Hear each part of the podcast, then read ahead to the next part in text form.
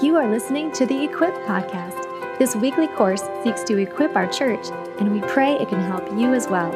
Check out more resources at rockycreek.church. Uh, as God has put this law together, when you have your, your Bible there, you see Genesis through Deuteronomy, right? You see that little check uh, section of scripture in your hand? That is what's called the law. In some sections, it's called the Pentateuch, which is a really fancy word for just saying five books. Penta, right? Five books.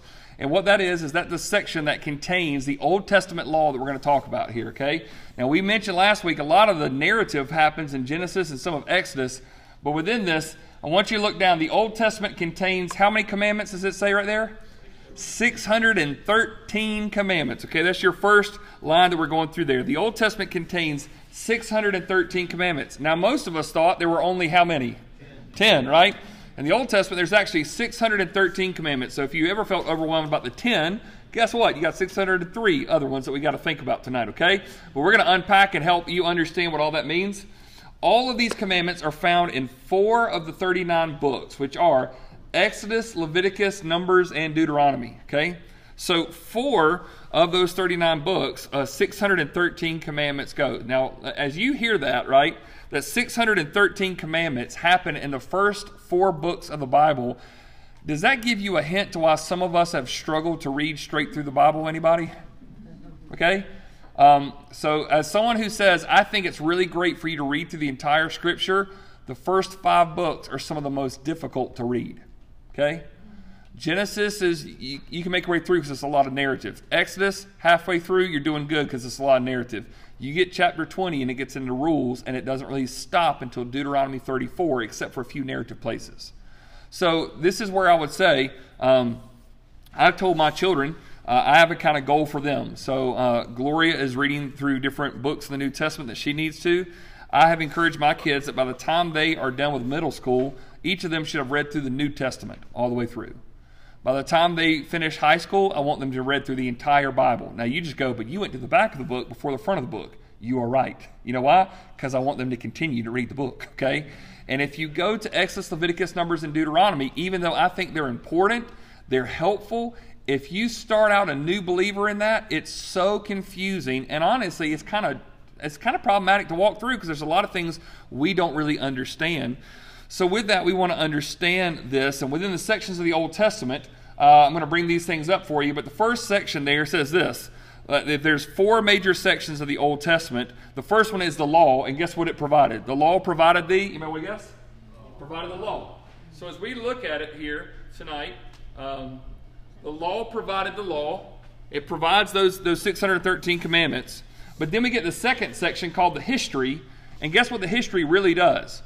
The history reported how well Israel kept the law. Okay? So if you look at places past Deuteronomy, like the book of Joshua, the book of Joshua really highlights how well the people did keeping the law that was given to them in those previous books. Does that make sense? So the history book says, um, I'll give you another, uh, uh, Joshua. Does anybody know what the next book is after Joshua? Judges. How well did the people in Judges keep the Old Testament law? Anybody? Really, really bad. Okay, really, really poorly.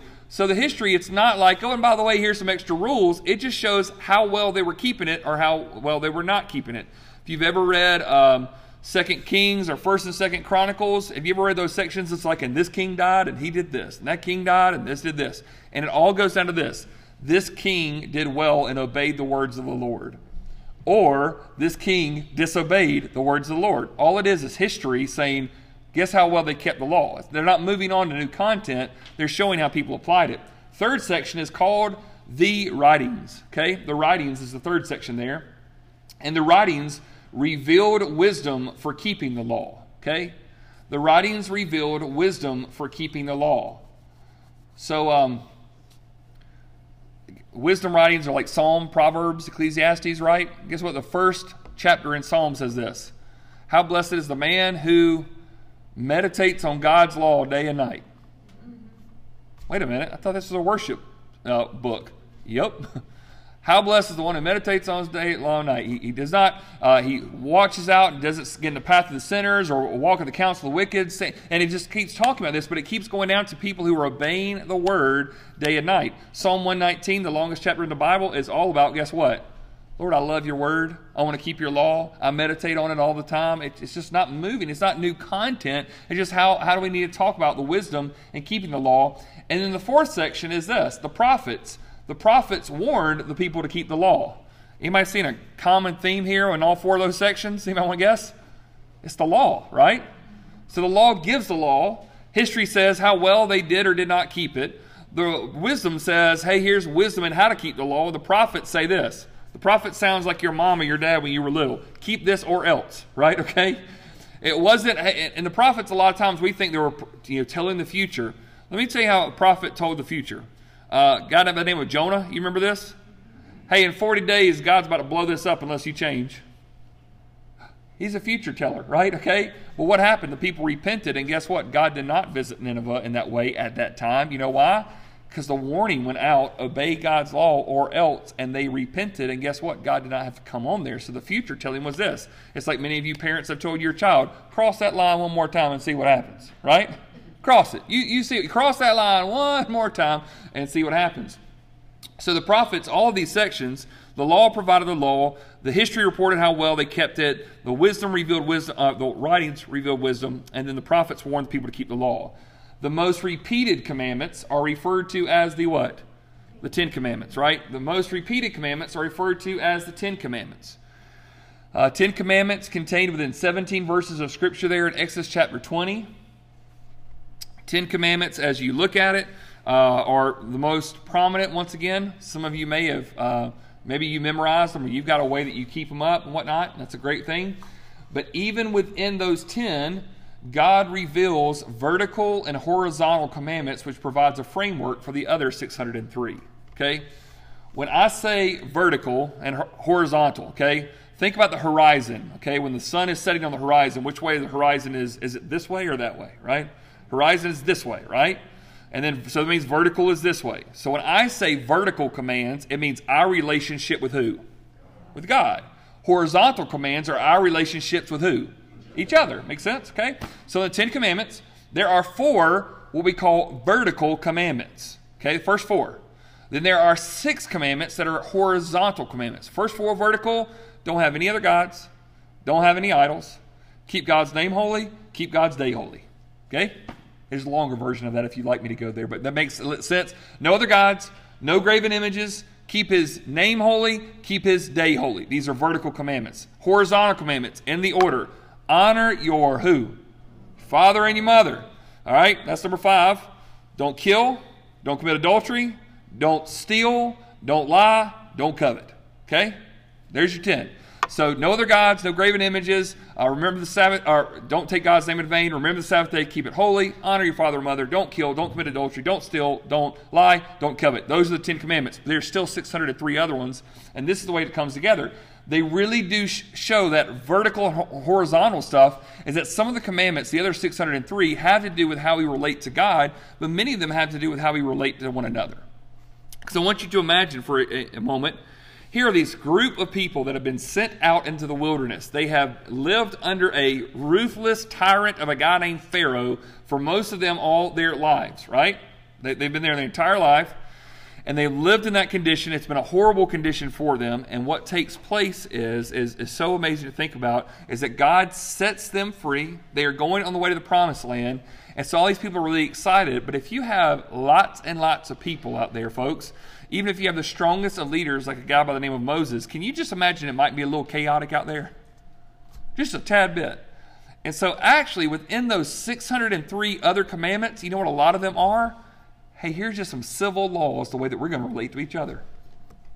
Now, here's some worship stuff, how we'll deal with God, but here's some things, the way that we're going to deal with each other. So, look down that next uh, spot where it talks about sections of the law.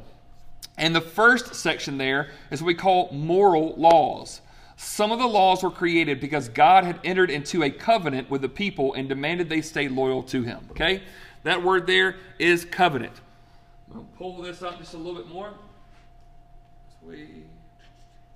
Problem is, when I pull this up, you're all going to be like just sort of jumping in to fill in the blank, right? You're not even to be paying attention. I know some of you are so eager. Okay. Um, but really stay with me, okay? I promise I won't go anywhere. Some of the laws were created because God had entered into a covenant with the people and demanded they stay loyal to Him. Okay, a covenant with God is this God is committing this. As people, we are committing this. A marriage covenant is when two people say, hey, we are committing this to each other, right? A church covenant is when someone says, I want to be a part of the church and, and I'm going to help the church and the church is going to help me. Where, where two different parties that are coming together say, we are making promises to each other. So some of the laws were created because God had entered into a covenant with the people and demanded they stay loyal to him. Like Deuteronomy chapter 6, verse 5. You shall love the Lord your God with what?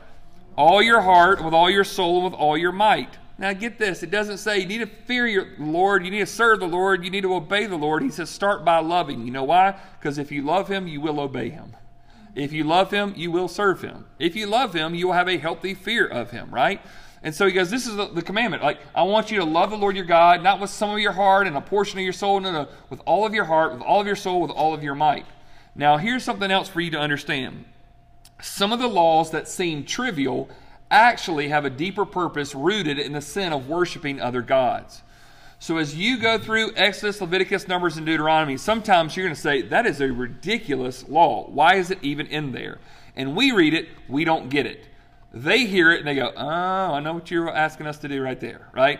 I gave you one of my favorite laws, and I think I mentioned this to the group um, a few weeks ago that probably, out of all the commandments that are probably even broken in here, this is one you may not have ever broken, right? Praise the Lord, we found one out of the 613 you are uh, not guilty of.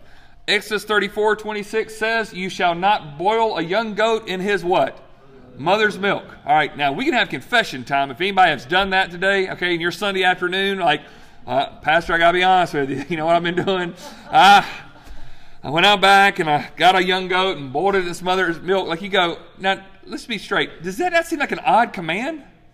Next to Deuteronomy 6 5, love the Lord your God with all your heart, soul, mind, strength. Oh, and by the way, don't, don't boil a young goat in its mother's milk like I wanted to in the first place, God. Why is that even a rule? You know why? Because as Israel left Egypt on the way to the promised land, guess what? There were some religious practices along the way of other groups of people that did that exact practice to earn the favor with their pagan God and Israelites were, yeah, I'm gonna follow the Lord, but I, you mean if I boil the young goat in its mother milk, that that tribe over there says that actually I'll get some financial uh, prosperity. All right, I'll just do that on the side, just in case. Now we don't know that. First, you read that, you don't know that, but I had to study like, why is that in there? So, so th- this is the deal, right? So, um, men and women, if you are committed to somebody, you need to have one person and one person alone. Amen. Right? You marriage, it's one person. It's it's for life. So, in, in, in our culture today, people will talk about if someone's unfaithful, they might have somebody, but they also have somebody what they call on the side, so to speak, right? This is my girl on the side. This is my fellow on the side, whatever. We, we, we, this, is, this is Israel's version of having a God on the side, if you will, okay?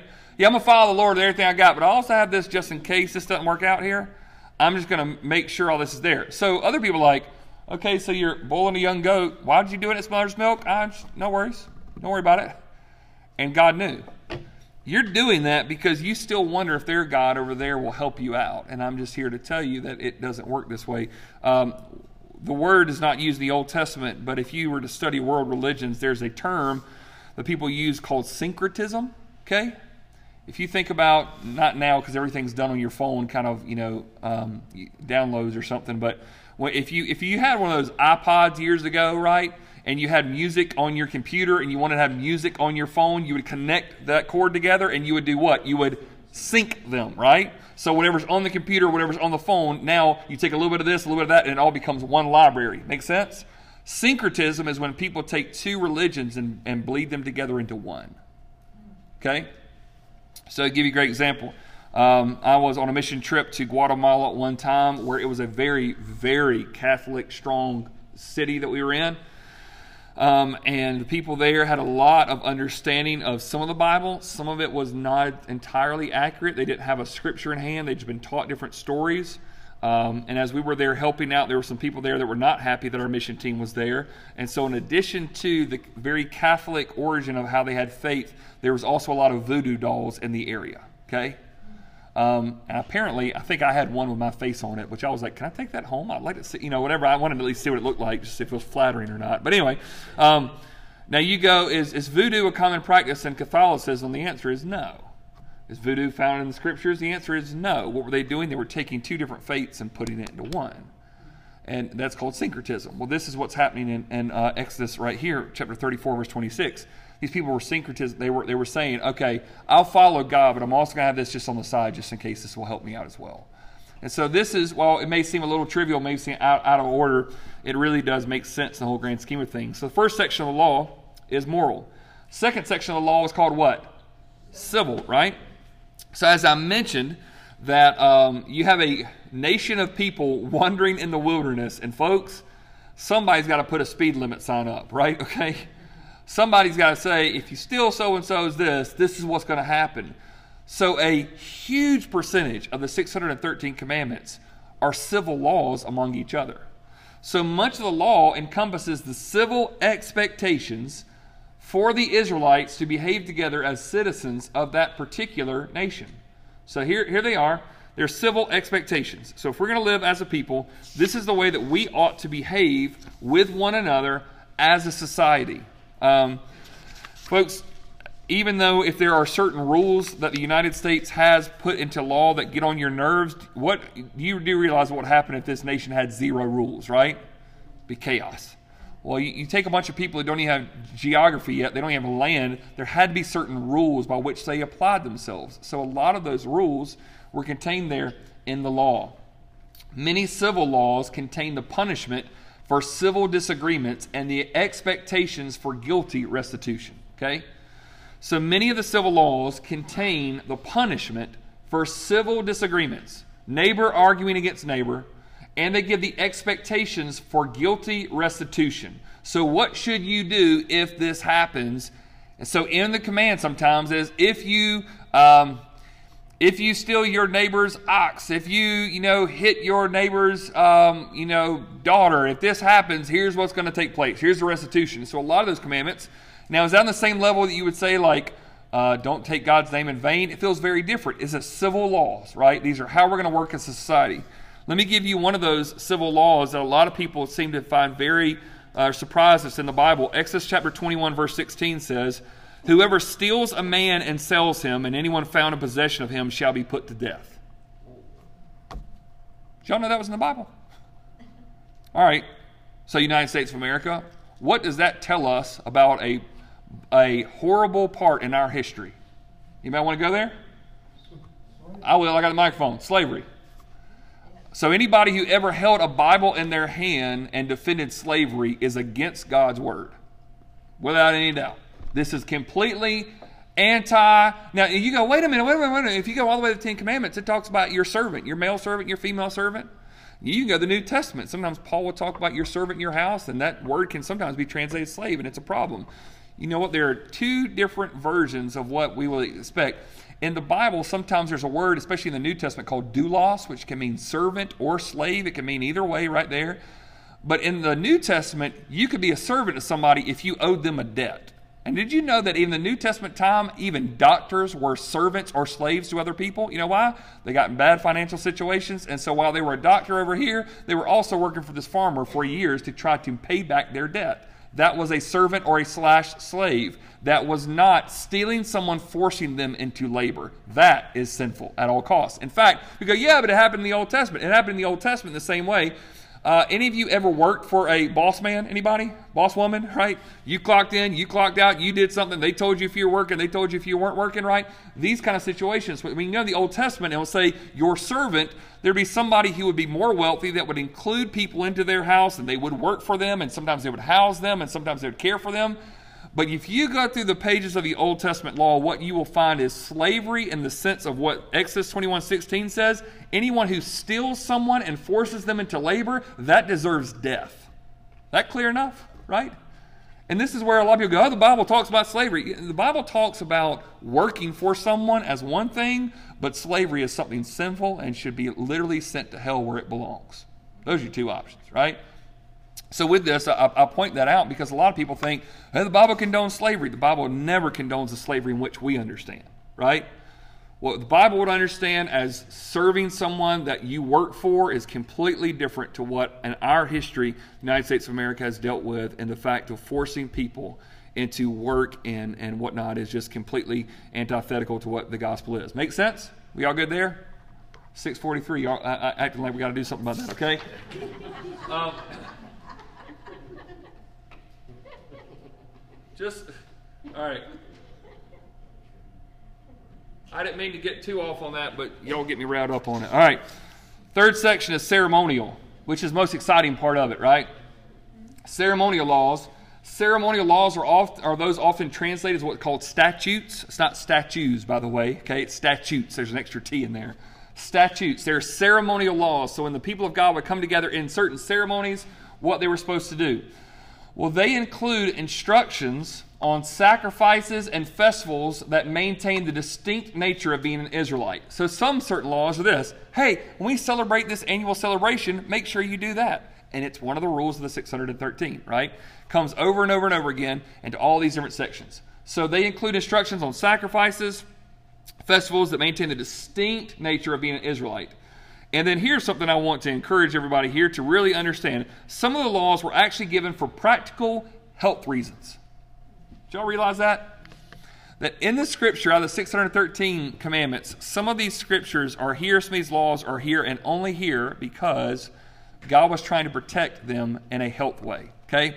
Now I'm gonna I'm gonna this next little section, I gathered these notes probably, I don't know, seven or eight years ago. And when I pulled them out um, uh, last week, it was rather humorous to me because seven or eight years ago I thought this was interesting coming in the middle of COVID 19, it to- takes on a completely different light, okay?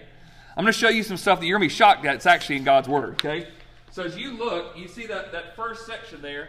Um, the first area that God was trying to help out with health was to protect the Israelites' what? Their diets, okay?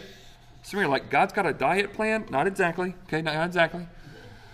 Um, they were to protect the Israelites' diets. So, as God's people are going out into the wilderness on the way to the promised land, um, here's what they don't have they do not have refrigeration, right? They do not have antibacterial hand soap, right? Uh, they don't have plumbing. They don't have a whole lot of medicine. So here's what God does I'm going to tell y'all some stuff you need to eat and some stuff you need to stay away from. Why? I don't want you to vomit or have diarrhea. That's why and you're going to make it a commandment? Anybody ever here been sick with a stomach bug? right? Okay. God, if you would like to command me to keep me healthy, I will follow along. Let me give you an example of what's in this ceremonial law of protecting our diets. Leviticus 11, 13, and 19 says, And these you shall detest among the birds, they shall not be eaten, they are detestable. And one of those included is, Do not eat a what? Bat. Okay? Now, if anybody has been following the, the, uh, progression of the COVID 19 uh, pandemic, a lot of people will trace this all the way back to what? Supposedly somebody eating a bat, okay? Now, if that's the origin of it, whatnot, I mean, there's all kinds of conspiracy theories out here. I would just say, if God says don't eat the bat, don't eat the bat, okay?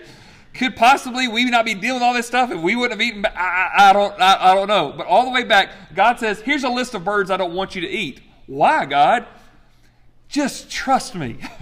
but why? Why are you trying to hold back? Stomach sickness. Okay, that's all I'm trying to hold back. These things are eating this and doing that, and it's going to make you completely sick. And so you're going to make a commandment out of it? You better believe it. If you've ever been sick for a whole week on a stomach bug, you know why God says, I love you this much, don't get sick. And literally, some of these things, here, here's what's beautiful. If you've ever wondered, can the, can the Bible be true? Can this Bible accurate? Here's what you need to understand. Before modern medicine ever caught up to this, God put in Exodus, Leviticus, Numbers, and Deuteronomy certain things to eat and not to eat because He knew that people did not. Don't eat this, eat this. Why? Just trust me. Hundreds and thousands of years later, oh, it's not safe to eat a bat. Oh, really? God's been saying that for a long time, right? There it is in Scripture that God before beat modern medicine way, way ahead of time. Second thing was to keep sickness at bay by guess what? Quarantining the diseased, okay? You mean that the Old Testament speaks about quarantine? Actually, it does, right? Um, I, am not saying that it's the exact amount of what um, the FDA or CDC or whoever is approving, but in the Old Testament, there are certain times when someone gets sick, it says, Will you put the person in quarantine? Why? So that other people don't get sick.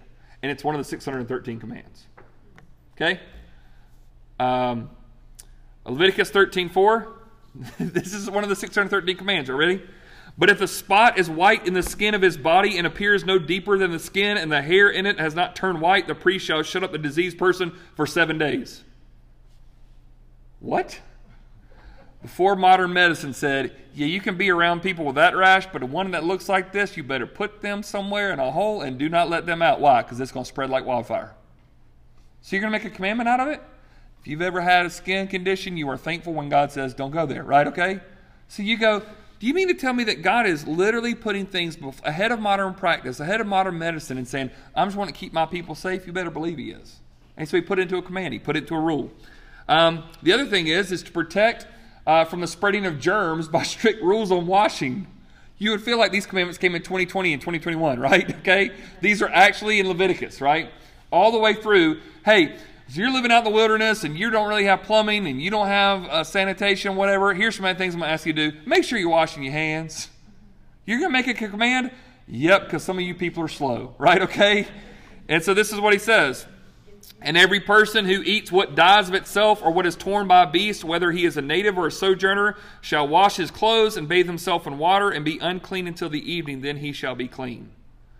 So if you come into contact with some animal that died of itself. So you, find this roadkill, right? Okay. Some of you are like, I'm from Mississippi. We did that all the time. Okay. If you find roadkill, what don't you know about that, de- that deceased animal? You don't know what killed it, right? Did it get hit by a car? Does it have some type of sickness deep inside? And so you put that thing in your mouth, and what are you asking for? For that sickness that killed that animal to go into your body. Because just don't do it, right?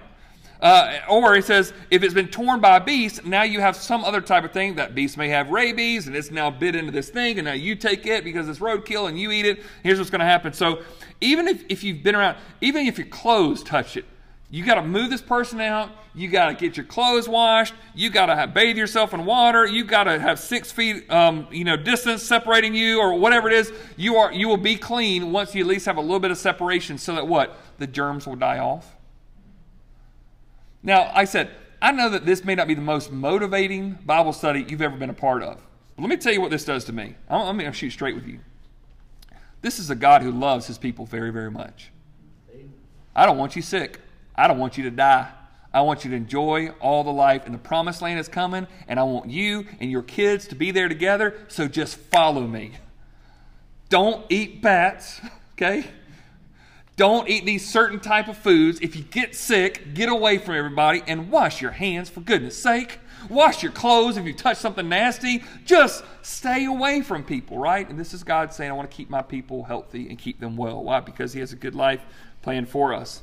All of these practices were far ahead of the science of the time, revealing the existence of a wise and caring Creator God.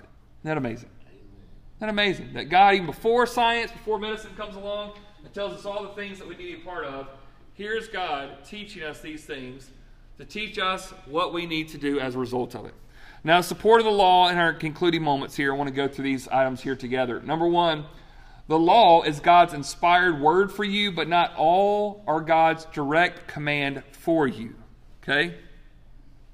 The law is God's inspired word for you, but not all are God's direct command for you. And you go, whoa, whoa, whoa what do you mean? in those 613 commands, there are certain civil laws that have to do with how Israelites should handle when someone steals something from another Israelite. While that might be a wise practice, if that's Israel's rule and the United States of America has a different rule, guess who you're going to have to least be involved in? In the United States, because you're a different part of a civilization. You following me? There's certain rules about a ceremony. Hey, if you're part of this ceremony, you need to do these things. You go, what if we don't celebrate that ceremony anymore? well, then you don't have to apply it. Make sense? But for the most part, especially a lot of these things that God's going to say about those, uh, especially that first section about the moral laws, those things really have not changed. Number two, don't see the law as binding on Christians in the new covenant era, except where it is specifically renewed. Okay?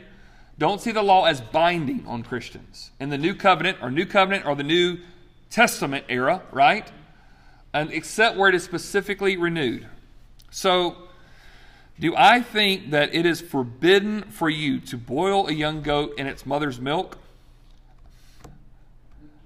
I don't know why you would, okay? I don't know if that's the most um, that's the most dangerous temptation you need to worry about this very day, okay? Why? In the New Testament or the New Covenant, it's not mentioned again. It's not brought up again. It's not, if you look at this, you know what you find? Um, did Jesus ever tell, remind the people, do not commit murder? Anybody remember? He did. Sermon on the Mount. You've heard it say, don't commit murder. That's great. I'm going to tell you, don't even hate anybody. what? That's hard enough not to kill anybody. Now you want me to hate them? This is where the command starts, right? That's the symptom. The sickness is in your heart. I'm saying, don't, did Jesus ever say anything about don't commit adultery? Yeah. He said, You've heard it said don't commit adultery. Way to go, some of you. You haven't committed adultery. But I say to you, if you had lust in your heart for somebody, you basically already committed adultery with them. okay, Jesus. Don't commit adultery is hard enough. Like, what do you mean? He goes, That's the symptom. The heart's what I'm after. So we're going to back this thing up. So is so is that Ten Commandments? Don't commit adultery. Is that still for us? Oh, you better believe it. Uh, those things have been repeated in the New Testament, so we, we still walk with them through uh, New Testament uh, believers. Number three, God doesn't alter his perspective on holiness or mercy between the Old Testament and the New Testament. So, what I mean by that is that if God doesn't alter his perspective, God is not, I, I don't believe, um, at, in the Old Testament, he's very hard on certain things. In the New Testament, he just goes, ah, I'll be all right. Don't worry about that, right? I think on these areas, if God says don't steal in the Old Testament, I think he also means don't steal in the New Testament. Okay? Uh, he's not changing. Like, I'm going to be kind of soft. In fact, even Paul would say it this way You've heard don't steal. Here's what I'm going to tell you to fix that get a job and work hard with your hands. That's how you do it. but stealing's easier. Actually, getting a job's not too bad, right? You can actually do this. So it's always these things. So he doesn't change, okay, his perspective on holiness or mercy between the Old Testament and New Testament. Also know this. Never forget that God provided deliverance before he gave commandments. Okay?